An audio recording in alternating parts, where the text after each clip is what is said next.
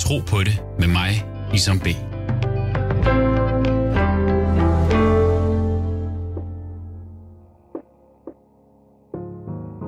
Mit navn er Isam. Jeg er mange ting. Ægtemand, bror, ven, far, lommefilosof og troende. Troende muslim. Jeg tror på Gud. Hvad tror du? Den persiske filosof Ibn Sina fra det 9. århundredes Persien foretog et eksperiment, som gik viralt. Han kom to identiske lam i to separate bur. Ved siden af det ene bur placerede han en ulv, som kun kunne se af det ene lam. Det lam døde af stress og angst efter få måneder, selvom ulven intet havde gjort. Det andet lam, som ikke kunne se ulven, havde det fint. Filosofen Ibn Sina observerede den negative og positive effekt af psykens påvirkning og miljø. Unødvendig frygt, angst og stress gør intet andet end at skade på kroppen. Den arabiske filosofi tager sin begyndelse i løbet af 700-tallet i kølvandet på islams opståen. Men hvad er arabisk filosofi? Er filosofi en modsætning til tro, eller en forlængelse af tro? Og hvilken tråd er der mellem vestlig og arabisk filosofi? Har de inspireret hinanden? Jeg taler med forfatter og Ph.D. Thaed Al-Jishi fra Dansk Institut for Internationale Studier om tro og arabisk filosofi. Jeg taler med forfatter og Ph.D. Thaed Al-Jishi fra Dansk Institut for Internationale Studier om tro og arabisk filosofi. Du lytter til Tro på det, Mesam B. Thaid, tak fordi at uh, du vil være med her i uh, Tro på det. Du har været, uh, du har skrevet en bog om arabisk filosofi. Hvorfor har du kastet dig over det? Ja, tak Isam, fordi jeg måtte være med. Jamen, øh, den nye bog, jeg har lavet, den har jeg faktisk skrevet sammen med en anden, en kollega fra Syddansk Universitet, Christian Høgen. Og øh, tanken øh, bag bogen, den går faktisk helt tilbage til 15 eller 16. Og den udspringer af sådan en undren over, at der ikke har været nogen lærebøger øh, om arabisk eller islamisk filosofi. Øh, så vi besluttede os for ligesom at skrive den bog, men det tog så et par år, inden vi for alvor kom i gang. Og øh, det er en gymnasiebog, det er måske vigtigt at få med. Så den er ligesom skrevet, så danske gymnasieelever øh, kan læse den og forstå den.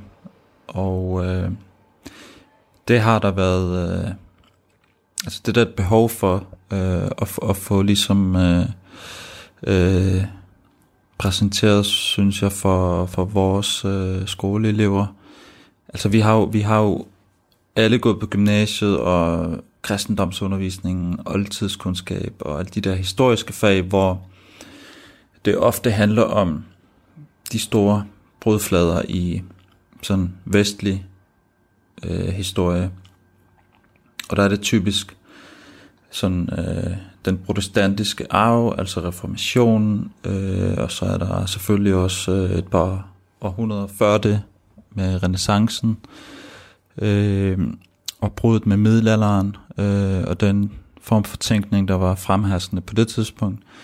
Øh, så det er meget fokus på Europa og det europæiske, øh, og det er lidt øh, misvisende, kan man sige, fordi øh, den tradition, som, den, som er den europæiske, den er jo også sådan øh, beslægtet med andre traditioner, og ikke mindst den islamiske tradition.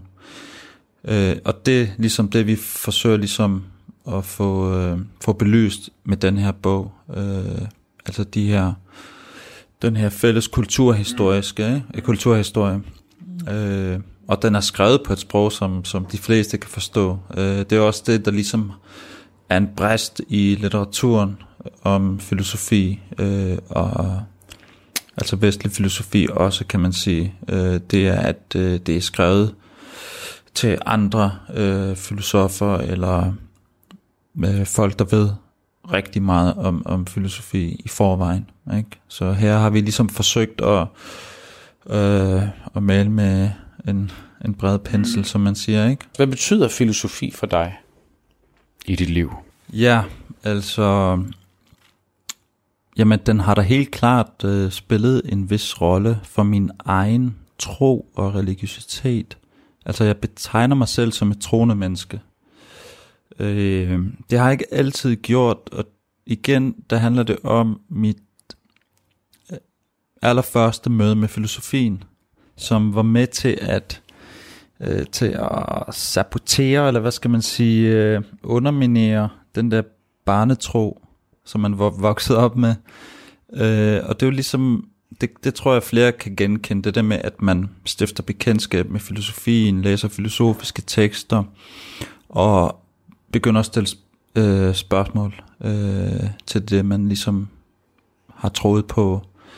Og øh, det sker for mig faktisk der også sent i gymnasietiden, øh, hvor jeg bliver optaget af filosofi, og jeg læser også arabiske tekster, øh, filosofiske tekster.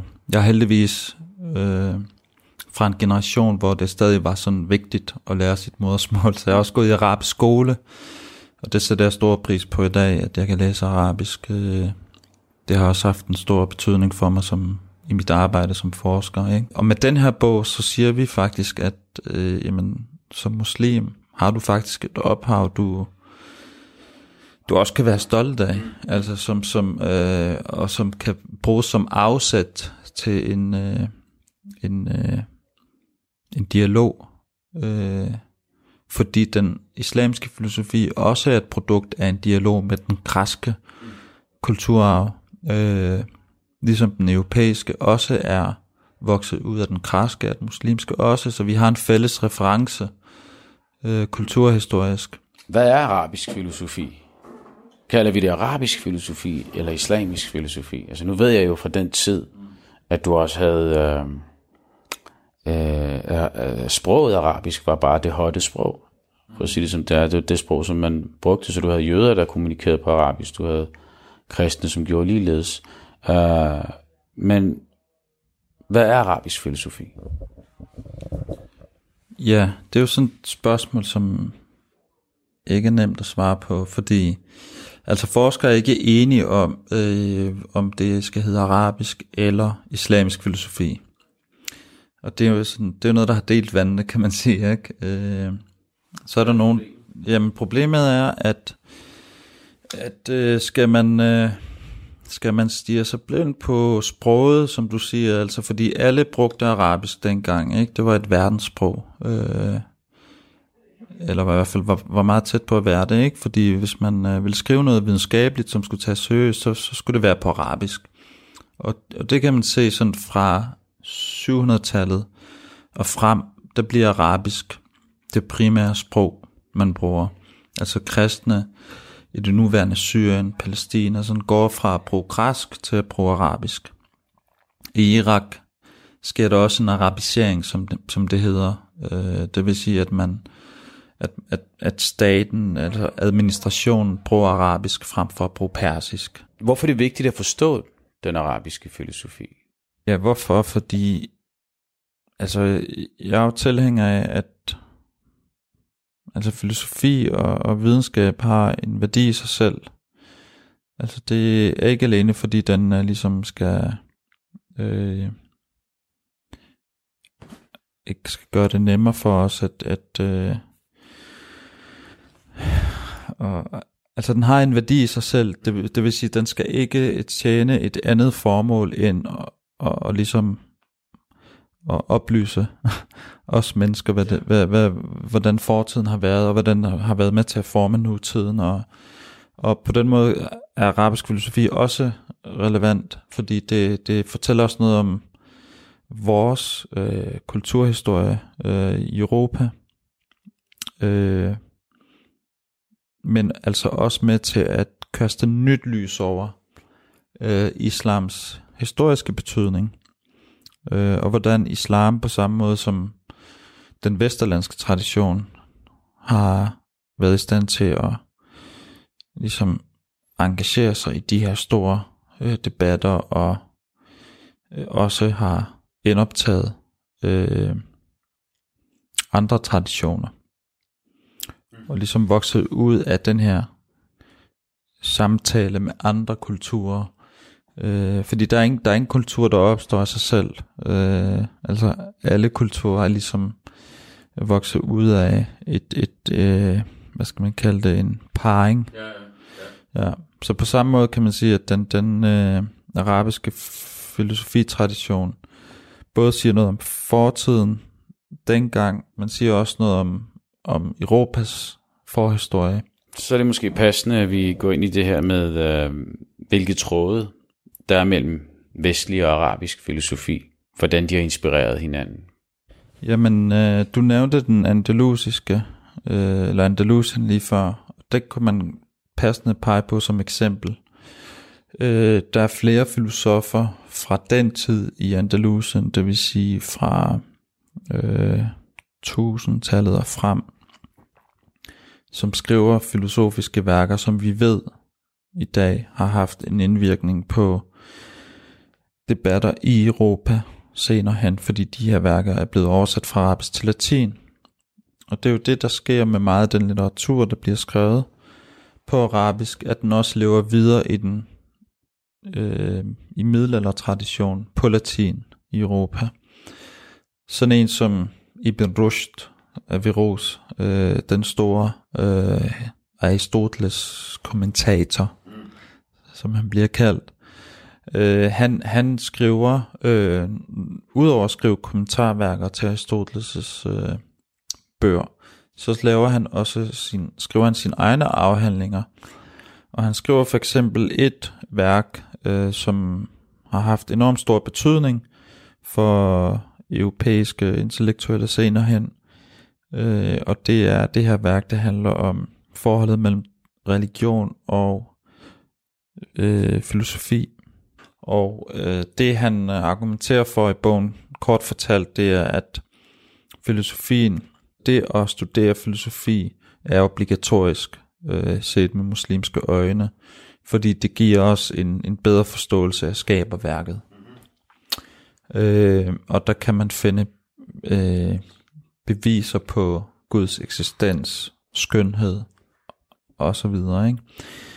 Øh, og der kan man se, hvordan ligesom den græske filosofi, den mobiliseres, om jeg så at sige, øh, eller bruges til at underbygge et teologisk statement om, om øh, Guds eksistens og, og skabelse af verden.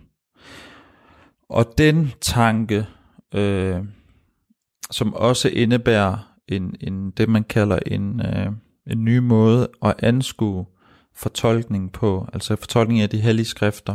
Fordi han siger, han siger, hvis du som læser støder på en umiddelbar modsætning mellem det, du læser det hellige skrift, Koranen, og det, som fornuften fortæller dig, så er det fordi din udlægning af det hellige skrift, af den hellige skrift, er forkert. Så er du nødt til at gå tilbage til skriftet og genlæse øh, øh, med henblik på at forene det teksten udsiger med det fornuften dikterer, hvad siger, ikke? Så det er det med at skabe en harmoni mellem Guds ord og fornuften. Øh, det var også en stor ambition øh, for Ibn Rushd. Og det er ligesom den, man kan se, lever videre i den europæiske middelalder, også i opgøret med kirken, den katolske kirke. Der er faktisk en, en en strømning øh, i 1300-tallet i Europa, uh, som bliver opkaldt efter Averroes, altså som Averroister i den latinske udgave af navnet. Øh, de her Averroister bliver af kirken klandret for at være øh, for at være øh, kættere, øh, fordi de øh, udfordrer kirkens øh, læsning af Bibelen, og fordi de gerne vil øh, øh, indføre den filosofiske sandhed som en sandhed, der er lige så meget værd som den religiøse. Og det er også en pointe hos øh, øh, Averroes, at, at den filosofiske sandhed er lige så sand, lige så rigtig, som den religiøse. Det er bare, der er bare tale om to forskellige måder at udtrykke sandheden på. Fordi øh, den, de, de hellige skrifter taler til almen, øh, almindelige mennesker, til, til folket, øh, og bruger derfor andre virkemidler end dem filosofien bruger. Fordi filosofien per definition taler til et fortal, til et lille mindretal, øh, ved, ved hjælp af beviser, rationelle beviser og argumenter, som ikke alle forstår. Men det er den samme sandhed, siger han. Øh, og der har man sådan et klart eksempel på, hvordan den her måde at nyfortolke religionsspørgsmålet på, ligesom lever videre i den europæiske tradition. Og i omkring midten af 1200-tallet, der udsteder paven et, øh, altså der fordømmer paven, jeg var ved at sige udsteder en fatwa, for det var en slags øh, fatwa, imod de her averroister, øh, fordi de ligesom øh, repræsenterede en form for fritænkning, som i værste fald kunne underminere kirkens autoritet. Og det er interessant at tænke på i lyset af dagens øh, nutidens debatter om islam og islams rolle, at den muslimske tænker ligesom har været en inspirationskilde for, no, for nogle europæiske katolske tænkere i deres oprør mod kirkens autoritet. Ikke? Du lytter til Tro på det med mig, Isam B. Jeg er lidt nysgerrig på, um, et, hvilke filosofer har gjort størst indtryk på dig, og hvorfor? Og om uh, du giver noget af den her viden videre til dine børn. Jamen altså, hvilke filosofer? Altså hvis vi taler arabisk, skorstræk islamisk filosofi, så er Averroes ingen tvivl en inspirationskilde, eller har været det, øh, for min egen tilgang til øh, trospørgsmålet. Især i forhold til det, jeg nævnte i starten, det her med at ikke tænke modsætninger. Øh, der har Averroes helt klart hans måde, hans metode, fremgangsmåde, øh, været helt klart øh, noget, der har øh, ja, øh, inspirerede mig. Man kunne ikke undgå at skulle forholde sig til hele spørgsmålet om tro versus videnskab, eller religion versus fornuft.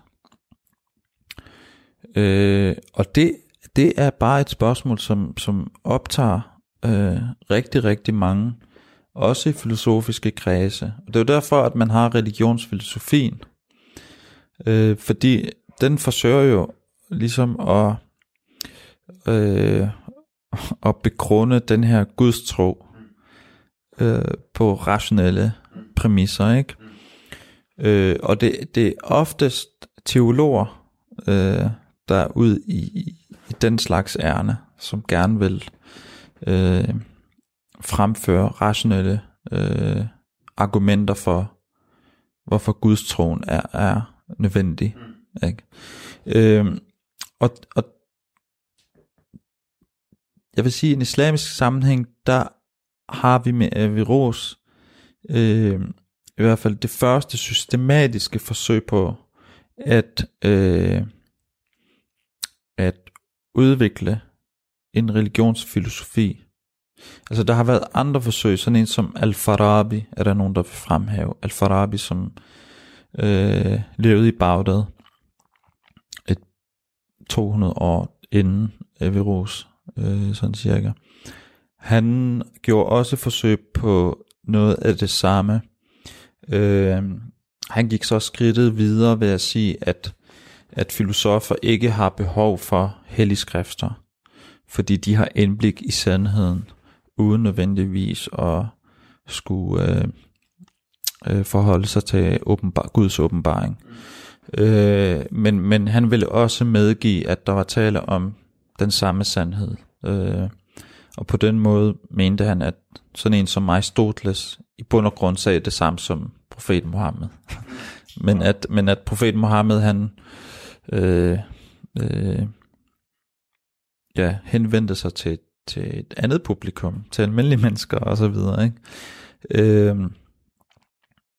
men, men øh, ja, det, det er i hvert fald øh, i, i forhold til min egen tro på, hvordan man skal, hvordan man sådan, hvordan man overhovedet forholder sig til det her med, at, at øh, troen i visse henseender kan være i direkte strid med det, videnskaben fortæller os. Ikke? Øh, der vil jeg ved sige, at øh, jamen, vi behøver slet slet ikke at forene de to, øh, fordi at øh, videnskaben har et helt andet ærne end troen. Og det, det, han foregriber lidt der, øh, hvad for eksempel Kant, han, han sagde for eksempel det her med, at øh, troen, eller, altså, han, altså det der med at gøre op med gudsbeviset og behovet for at øh, begrunde troen øh, ved hjælp af nogen, ved hjælp af øh, det rationelle, ikke? At den ligesom godt kan stå alene, fordi den øh, ligesom taler et sprog, som, som også til, taler til med andre øh, aspekter af, af, af, af menneskelivet. øh, det synes jeg også er interessant, altså ikke at øh, Altså det der med at reducere mennesket, det er jo, sådan, det er jo noget, der er opstået senere i den, i den filosofiske tradition, det her med, om man ligesom kan koge mennesket, koge mennesket ned til et fornuftsvæsen, og, og om, om øh, altså der er også et sjæleliv, som, som mennesket også ligesom er en del af det at være menneske, som filosofien også bliver nødt til at tage højde for, ikke? Og der mener jeg, at religionsfilosofien også har noget vigtigt at sige. Mm. Øh, så ja. Og apropos øh, sjælen og religionsfilosofien, så har man jo også i den islamiske tradition noget, der hedder sofismen, den mystiske tradition. Og den har jeg også beskæftiget mig med i mit arbejde. I min Ph.D., der skrev jeg også om, øh, der skrev jeg om den her store mystiker, som også har været inspiration for mig, øh, som hed Ibn Mansur al-Hallaj. Han er, han er jo sådan en kontroversiel figur. Han bliver korsfæstet øh, af, af magthaverne i Bagdad, øh, fordi han øh, bliver beskyldt for at være blasfemisk. Øh, ja. Og øh, det sker i 822. Og han, øh, undskyld, 922. Ja. Og han, han, øh, han er både kontroversiel, men også enormt interessant øh, fordi han, hans tænkning ligesom er et sammenkog af de strømninger, som er meget oppe i tiden på det tidspunkt, i slut 800-tallet i Bagdad. Man skal forestille sig Bagdad som sådan et samlingspunkt, som sådan en højborg for alle mulige slags strømninger, intellektuelle og filosofiske, og især også de her kraske øh, mystiske strømninger. Øh, og det jeg har jeg kigget på i sin tid var, hvordan meget af det han skrev, Hallaj, mindede om nogle platonske, øh, andre platonske tekster. øh, altså det var forsøg på at, at vise, hvordan han nyfortolkede den platonske gudstanke i sin egen islamiske øh, refleksion over øh, øh, tro og Guds erkendelsen.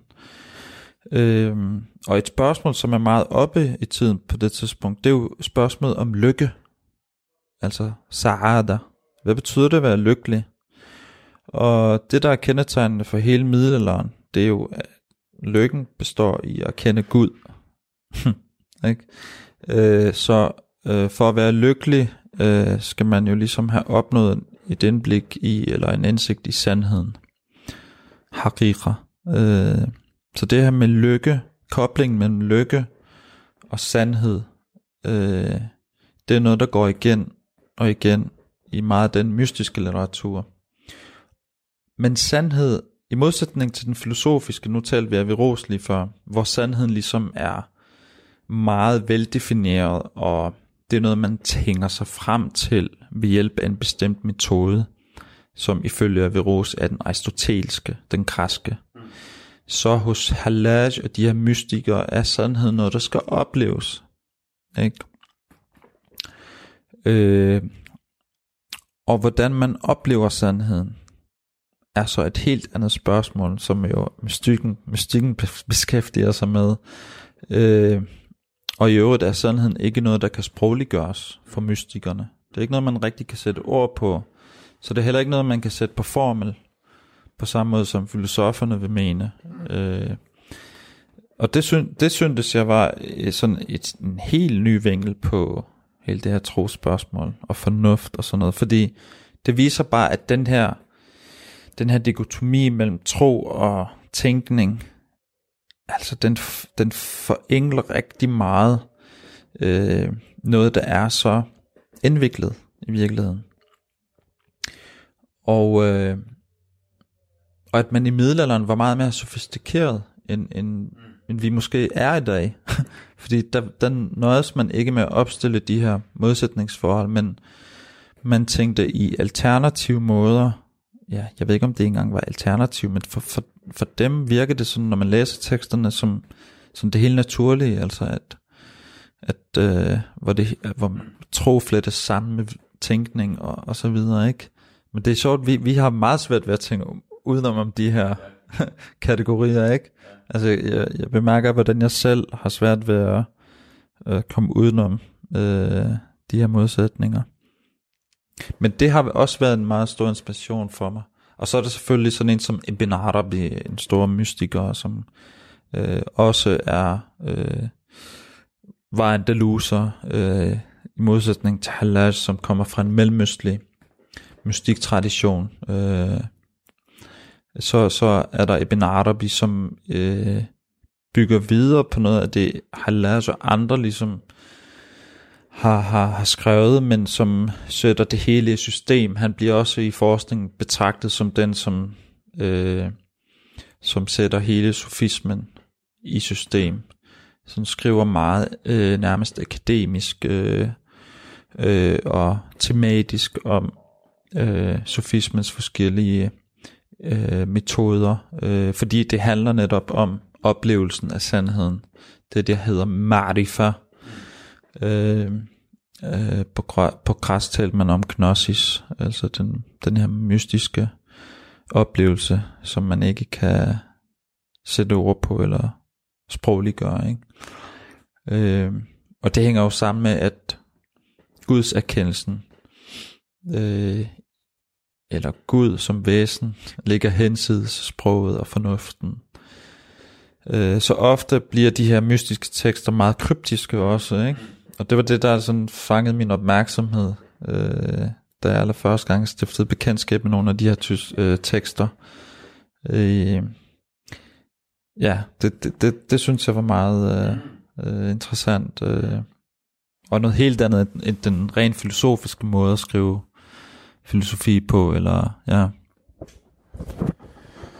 Men jeg synes, det er interessant i forhold til din egen rejse i troen. Øh, du sagde ligesom, at, øh, at jamen, at du havde ligesom sat øh, troen væk fra dig. Mm. Øh, hvis jeg hørte dig rigtigt. Øh, men i filosofien, ja fandt du ligesom tilbage igen. Er det rigtigt forstået? Ja, det tror jeg faktisk. Øh, det tror jeg faktisk, du har ret i, at øh, altså det, det, det har nok været lidt mere indviklet end som sådan, men, men det er det altid. Ja, det er det altid selvfølgelig, men, men øh, jeg tror, det er meget præcist formuleret eller beskrevet at øh, altså, at jeg, jeg kan ikke huske, hvilken filosof det er, jeg, kan, jeg ved ikke, om det er Bernard Russell, som siger det, at en lille smule filosofi fører til, fører til ateisme, eller ikke tro. Meget filosofi cementerer Guds troen, eller bekræfter den. øh, det, det, jeg, tror, jeg tror, det var ham, og det, og det er meget sådan, øh, altså det er meget rammende for min egen rejse, øh, som, som, som stadig, jeg opfatter mig selv som stadig på ja, ja, i gang. Jeg vil altid rejsende, ikke? Øh, men altså det her med at, at affeje tro, øh, det er ikke noget, jeg er et sport tilhænger af. Øh, ligesom jeg heller ikke er tilhænger af, at man øh, ikke tvivler, øh, eller ikke levner levende rum for tvivl, spørgsmål. Øh, jeg mener også selv, at man i, øh, altså i Koranen, øh, kan finde belæg for tvivlens øh, nødvendighed, eller hvis man kan sige det sådan, altså at, øh, at tvivl og tro øh, understøtter hinanden på en måde, og, og øh, er med til at forme nye erkendelser, som, som kan være med til at styrke en i, i sin tro, som igen fører til nye spørgsmål og, og nye måder at tvivle på. Øh, og det, det er sådan min rejse har været, sådan, den har altid været øh, båret både af tvivl og, og, og tro, mere tro og mindre tro, og, ja, ja, ja. ikke, og, og men, øh, men, men tro er jo heller ikke en, øh, en, en konstant øh, størrelse. Øh, og, og det er absolut en, en, en rejse. Øh, og nogle gange, ja, så går vi ind i ordet iman. Iman, som er, øh, hvordan vil du oversætte iman? Iman er jo ligesom, der, altså, lidt oversat vil du også gå ind på tro. Men, øh, men det er en, altså, det er en, en anden, en anden version af troen, øh, hvor, man, øh, hvor, hvor vi mere inde er, er i det indre. Altså, øh, og den størrelse derinde, øh, jamen varierer. Øh, men min mentor, en af de ting, som han sagde, som jeg, som jeg blev fast i, øh, i en periode i mit liv, hvor jeg havde brug for øh, den sætning, det var, øh, at den største hemmelighed til lykke er en komplet lid til Gud. Øh, hvorfor profeterne, Guds fred var med dem, altid havde, jamen, øh, vi, vi tror på, at de har de bedste karakterer, og den stærke tro. Altså, øhm,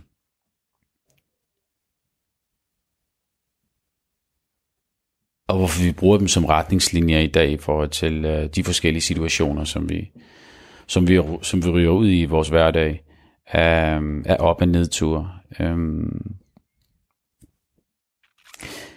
Hvad kan vi lære af filosofien, som kan bringe os nærmere øh, gensidig respekt og forståelse? Ja, det ved jeg faktisk ikke, om jeg kan svare på, men jeg kan, jeg kan fortælle dig, med afsæt i min egen personlige oplevelse, øh, hvad filosofien har åbnet øjnene op for, og mine øjne op for.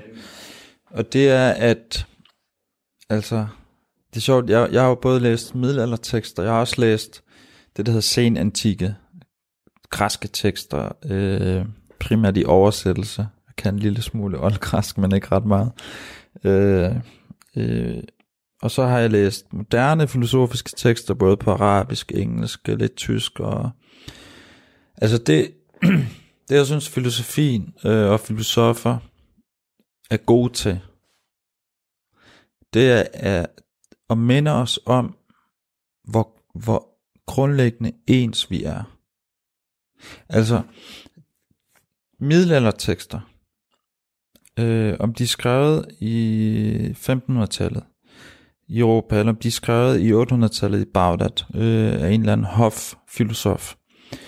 Øh, eller i, i øh, det sydspanske øh, Andalusien. Det er den her grundlæggende grundlæggende øh, og vedvarende, konstante øh, undren over, hvad, hvad, hvad, hvad det vil sige at, at, at, være, at være menneske og øh, ja, hvordan mennesket spænder ben for øh, sin egen, hvad skal man sige, eksistens, eller øh, forsøg på at opnå det gode liv. Øh, altså Platon var jo sådan en, der var meget optaget af det gode liv, ikke? Øh, og det er der mange af de muslimske filosofer, der blev inspireret af det her med det gode liv. Også selvfølgelig, at de har mange profetfigurer og profethistorier i Koranen, Øh, altså, hvad er det gode, og hvad er det gode liv, og sådan.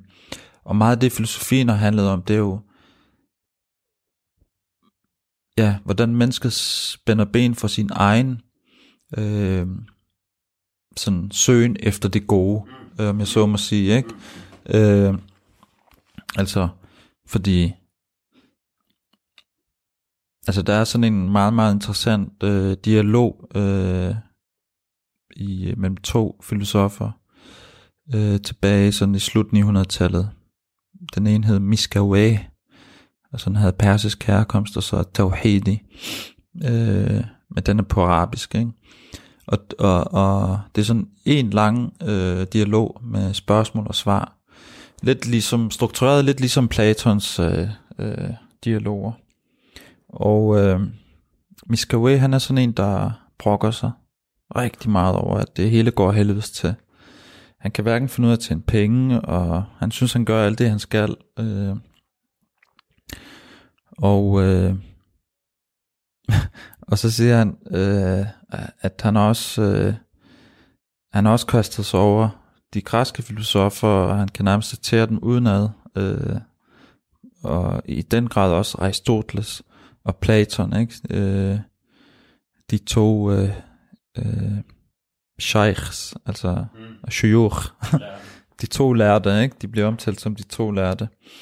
Øh, men, det men det er stadig, det er stadig, øh, altså det bliver ved med at gå galt for ham, ikke?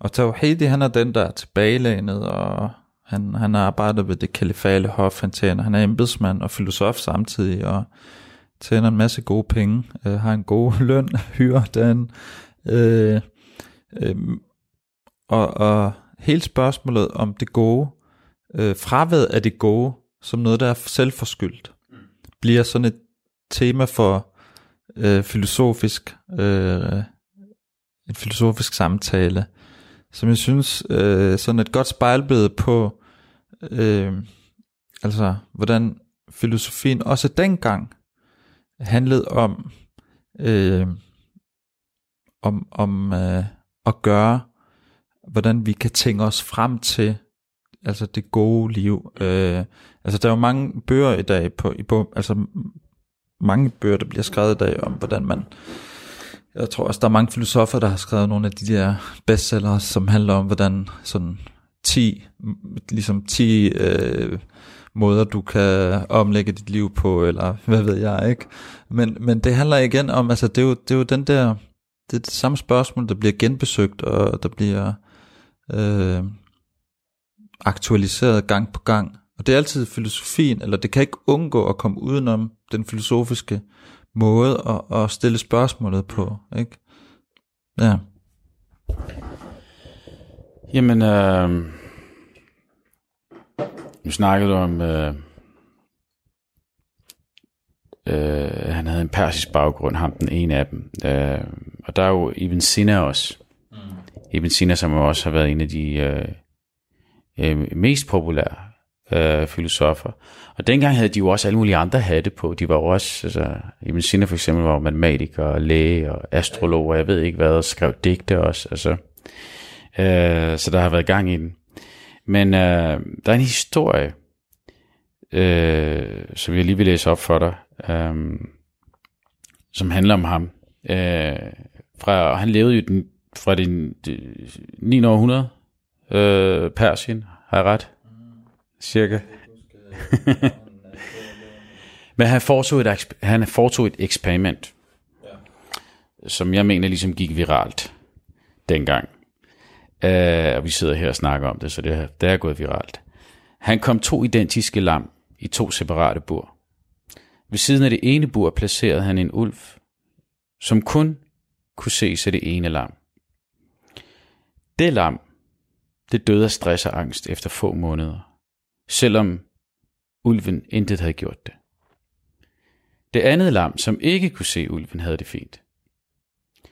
Så Ibn Sina observerede den negative og positive effekt af psykens påvirkning og miljø. Det her med unødvendig frygt, angst og stress. Jeg kan ikke lade være med at tænke på det der med det gode liv. Altså, altså hvordan man... Øh, tænker, filosoferer og eksperimenterer øh, for at komme frem til, hvordan vi kan leve det gode liv. Ja. Øh, og det her er jo også noget med vores naboer. Altså der er en filosofi i dag, som vi kan, altså i, jeg kunne godt tænke mig at høre fra dig, som har, som har, som har studeret i det her felt, med hvordan vi bruger filosofien i vores hverdag. Uh, for det her, det, som jeg lige har ramset op, er for mig et billede på vores naboskab. Altså det her med at lære om hinanden, kende til hinanden, nok til at vi faktisk ikke stresser over hinanden. Altså øhm, ikke er bange for hinanden. Øhm, og, og, og, og, kan, og kan leve det gode liv. Altså jeg tror, vi er der i dag, hvor, hvor, vi, hvor vi ligesom, ja, når, jeg siger, når jeg siger vi, altså de, de, øh, de store, hvad skal man sige, trendsetter inden for tænkningen og filosofien, er, er noget dertil, hvor, hvor, hvor de i hvert fald fortæller os, at de store spørgsmål om livet, øh, når, vi, når vi diskuterer de her store spørgsmål, kan vi ikke komme udenom, altså helt tro spørgsmålet. Altså der var en eller anden øh, evolutionsteori på et tidspunkt, øh, som byggede på den her hypotese om, at mennesket ligesom hele tiden blev klogere på sig selv og sine omgivelser, og langsomt vil slippe den der Guds tro. Ikke? Mm. Det var sådan en, op, en opfattelse, som, som, var, som var fremherskende og som gennemsyrede meget akademisk øh, forskning og religions, øh, øh, hvad hedder det, forskning også, øh, altså hvor man går fra, fra, fra, fra det, ja, fra, fra det der er mindre godt til, til noget der er bedre, og det der er bedre, det er per definition noget der ikke er religiøst, ikke? Ja. Øh, og det, og det, øh, det har også gennemsyret altså filosofien, altså sådan noget som øh, øh, altså det hele den strømning, der hedder øh, positivismen øh, eksempelvis. Øh, men det, vi er et andet sted i dag, vil jeg mene. Altså, der, øh, altså de store ideologier øh, har ikke længere samme appel, kan man sige, altså marxismen og liberalismen og sådan de store fortællinger om livet eller om tilværelsen står ligesom lidt i skyggen af nogle store tvivlsspørgsmål i dag. Øh, og det tror jeg gælder på tværs af landegrænser og i hele verden.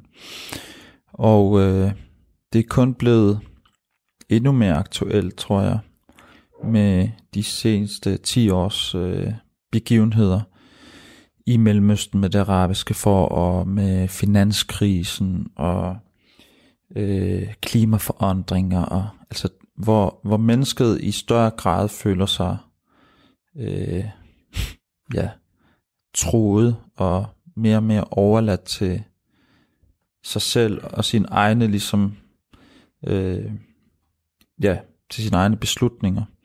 Så, så øh, tror jeg, at den her øh, Altså den, den øh, hele spørgsmålet om de højere magter, om, om Guds troen, den er blevet mere og mere aktuel. Øh, og vi, vi, kan ikke, vi kan ikke læne os tilbage og med affeje, altså nøjes med at affeje øh, de her spørgsmål. Altså der er noget at være, der er noget, altså der er noget, og der er værre og, og, og hvad skal man sige, puste nyt liv i, når det handler om, øh, altså når det handler om tro. Øh, øh og altså vi, vi, vi, vi plejer at sige, at det der ikke dør ud, om det så er tekster eller tanker, idéer, at de er klassiske. Fordi de har noget at sige, der er relevant for enhver tid. Og, Ja, de er nærmest tidsløse nærmest, og, og, eller det er de, kan man sige. Altså lidt ligesom når vi taler Aristoteles, Platon og sådan, altså de vi vil altid øh, være relevante og inddrage ikke, i en filosofisk samtale, eller meget sjældent svære at komme udenom. Det samme tror jeg handler om de store tradi- øh, traditioner og religioner, altså som jødedom, islam, kristendom. Øh, altså det er ikke, det er ikke nogen, øh, det er ikke nogen, det er ikke nogen tilfældighed, at de ligesom formår at overleve mm. de store omvæltninger i menneskehistorien. Altså, øh, øh, og vi kan se, at, at øh, religion er på dagsordenen igen, ikke? Så øh, man gør klogt i, i det mindste at forsøge at forstå øh, religions væsen, natur og forklaringspotentiale, når det handler om de store spørgsmål, tænker jeg. Ja, og det er vel der relevansen kommer ind. Øhm, de store spørgsmål. Øhm, og hvorfor øhm, er religionerne stadig fylder øh, så meget, som, som de nu gør. Øh, og jeg tror absolut på, at det er øh, et, et, øh, et skridt i den rigtige retning, at, øh, at du har den her der er din kollega en gymnasiebog ude, som øh, om arabisk filosofi. Øh, for øh, jamen igen det her med at, at vide lidt om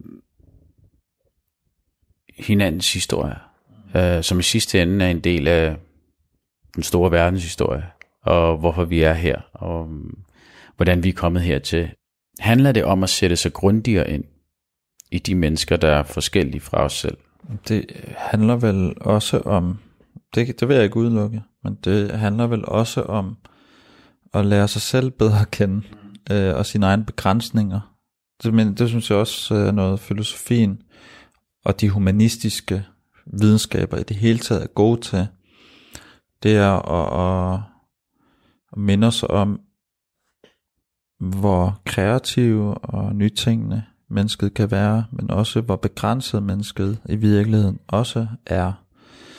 Øh, og det strider lidt imod sådan tidens ånd i dag, ikke? hvor mennesket ligesom øh, både skal formå at være omstillingsparat og øh, øh, sådan en arbejdskraft, der kan tilpasse sig de omskift, omskiftelige omstændigheder og apropos angst og stress, altså hvis der er noget, der udløser stress og angst i dag, så tror jeg, det er den her omstillingsparathed, som vi hele tiden bliver stillet i udsigt, og som øh, det klassiske menneske, eller sådan det førmoderne moderne menneske, var fritaget for. Øh, det er jo ikke fordi, at øh, jeg synes, vi skal tilbage til en før moderne tidsalder. Men øh, jeg mener godt, vi, øh, vi kan vende blikket tilbage mod en tid, hvor det at være menneske ikke nødvendigvis omfattede lige så store krav til vores øh, evne til at til at være omstillingsparat hele tiden. Altså hvor, hvor, hvor, hvor vi godt kunne nøjes med, altså det der med at kunne nøjes med, det er sådan, det er helt, øh, det er helt fremmed i dag, altså. Øh, jeg prøver som far at, at fortælle mine børn, altså hele tiden mente mig om, at altså, det er også vigtigt, I kan nøjes med, og, og kan være taknemmelig for det, det I har, eller øh, om det så er tid, eller øh, materielle ting og, og så videre, ikke? Fordi jeg føler lidt sådan, der er en overflod af, af, af noget, vi skal, eller noget, vi ikke kan nå, og øh, det er hele tiden, hvad vi, går, hvad vi er gået glip af. og i virkeligheden, altså, det er jo helt overvældende, hvor meget, altså hvor mange indtryk der er, og hvor meget vi, vi, vi, vi, vi, vi når, og og det, altså, det er jo lige for, at man ikke kan følge med, ikke? men alligevel så føler man, at man er i underskud, og ikke, det er jo, jeg tror, det det der med, at vi ikke kan nøjes med sådan, øh, og det, det tror jeg bare er enormt angstudløsende.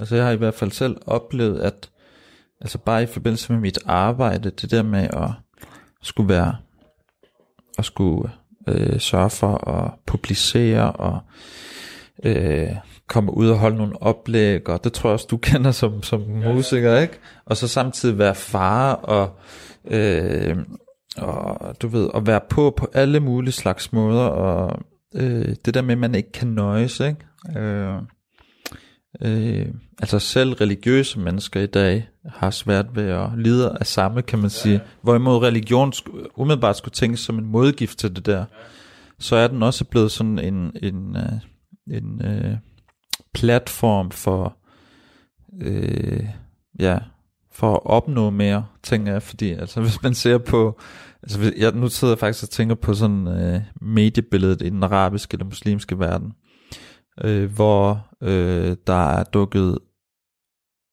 altså hvor der er et, en opblomstring af religiøse nyheds, altså kanaler og, og, og så videre, ikke? hvor medieprædikanter i hundredvis, øh, du ved for eksempel, ikke? Øh, men det, altså, det, det jeg mener med det kort sagt, det er det der med at kunne, at kunne nøjes, øh, og, og det tror jeg også øh, filosofien øh, kan være med til at, at inspirerer os til. Ja. Det minder mig om en historie øh, om profeten Mohammed, Guds fred være med om, hvor han øh, øh, ligger i, i, i sin seng, som ikke er en seng, men øh, et tæppe lavet af strå. Og øh, hans ven Omar øh, kommer ind, og og profeten er lige stået op, og han har mærker på ryggen. Mm. Og, og det her, det er Medina, det er i, jamen det er i, øh, i, det er efter udvandringen, ja, præcis. Og det er, det er hvad hedder det, islam er, er jo i gang med at banke på døren hos perserne, ja. og banker på døren hos romerne. Ja. Ikke? Så vi er derude, der er succes, der er money, der er penge, der er rigdom. Og Omar begynder at græde, for han ser hans leder i den tilstand. Og han siger til ham, prøv vi, vi, øh, vi banker på hos perserne, vi banker på hos romerne, øh, og vi har jo set, hvordan de bor. Deres leder har slotte, og jeg ved ikke hvad. Øh, og du sidder der på dit, for dit lille tæppe, altså. Øh.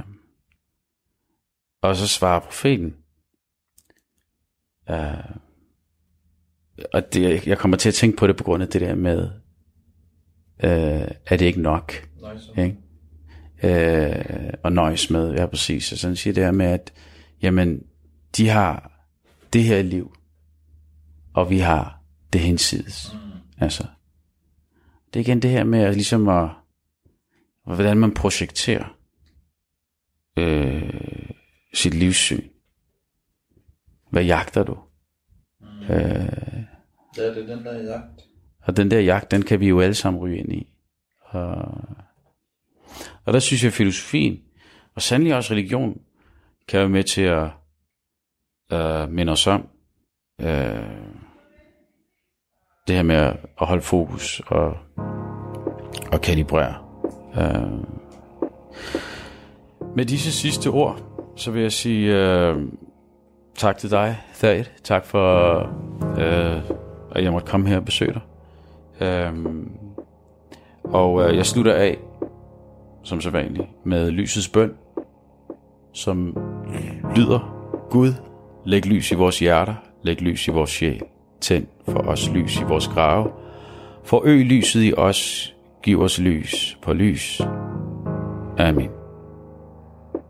Du har lyttet til Tro på det på Radio 4. Min gæst i dag har været forfatter og Ph.D. Thaid al fra Dansk Institut for Internationale Studier. Mit navn er Isam B.